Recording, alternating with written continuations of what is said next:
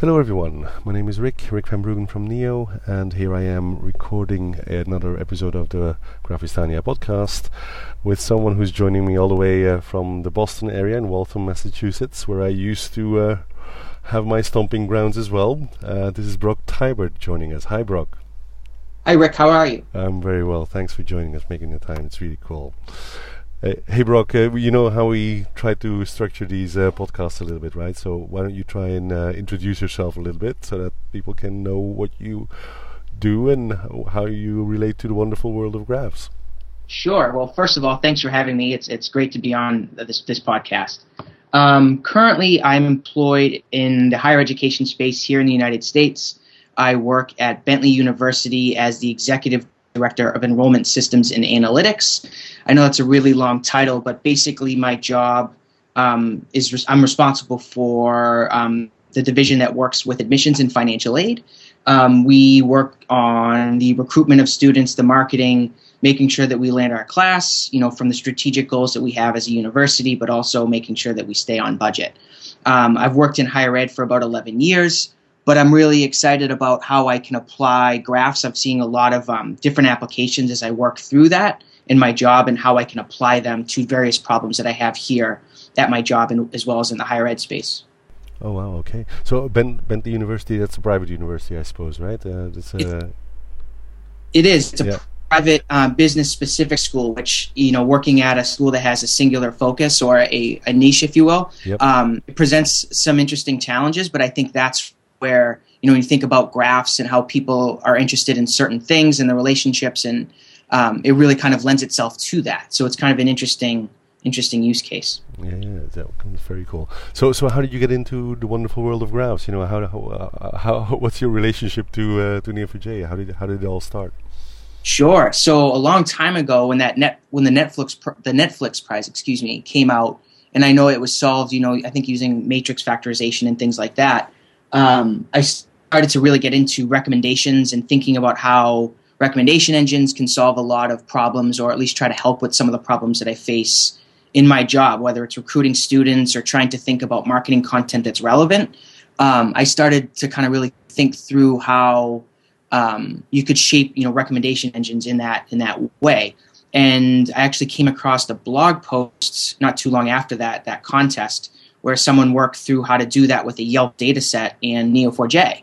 And just basically from that post on, I've been hooked. You know, Neo's accessible. Um, the, you know, you've talked a lot about on this podcast and on you know various other blogs that that graph way of thinking, and it just totally helped my learning curve really kind of relate to graphs and how, how things are related and how you can you know leverage that to help solve problems.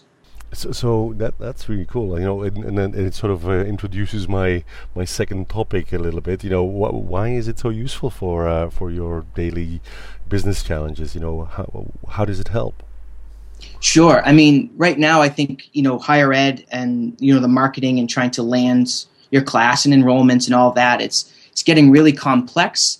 Um, you know, a lot of schools are now employing things that have gone on in other marketing um, in other industries for years. So we're kind of, in a way, higher ed's kind of catching up. And in doing so, we're generating lots and lots of data. So as we start to really start to leverage CRMs, something that you know higher education is, I think, only starting to really do. Um, we're generating, like I said, lots of information, and we can learn a lot about our prospective students or even our current students, for that matter.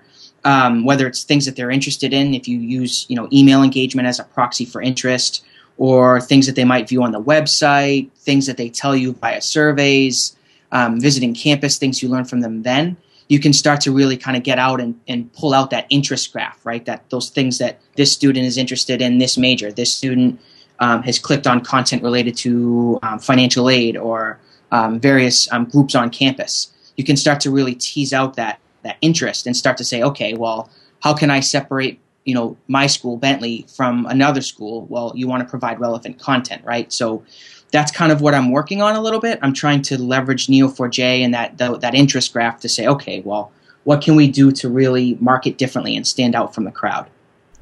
Wow that's super cool. It's it's, it's really almost going towards those re- sophisticated uh, recommendation engines that we that people use in retail and stuff like that right? It, it's, it's similar to that Yeah, I mean that's the idea. I mean, it's I might not be recommending a movie, but I might be thinking about okay, well, in our content, what should we be putting in a newsletter? Should we be putting things about study abroad because this student would be more likely to want to travel overseas during their time here, or maybe sports? They're more interested in athletics.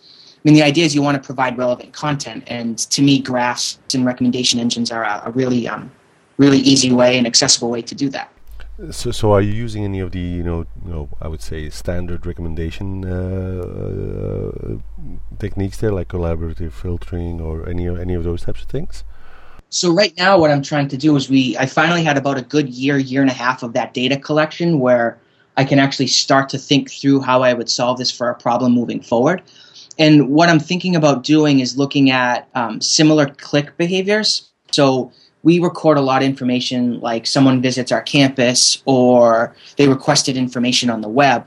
But by leveraging our CRM system and all of that data that we have on terms of email engagement and what are they engaging and clicking on, I want to start to look at, well, find similar groups of students, right?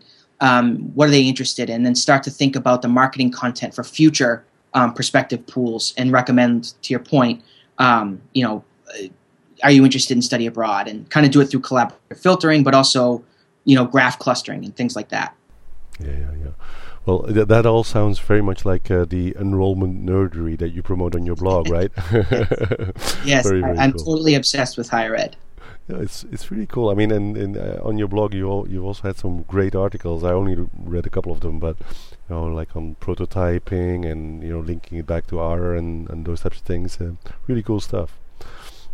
Uh, thank you. Nicole's package has been great. The R Neo4j package. Yeah, yeah. I mean, it's totally phenomenal, and it makes accessing um, Neo4j via R something that is my my language of choice really, really easy. Super. Cool. So um, maybe one more question, Brock. You know, where, where, where, do you think is going? You know, what does the future hold for, for you and uh, and your use of Neo4j at Bentley, but also you know, in general and the industry? Well, how do you think about that? Yeah, I mean, I think like I, I kind of talked a little bit earlier. Um, you know, moving forward, I think graphs have a natural place in this higher ed recruitment space, this this enrollment management.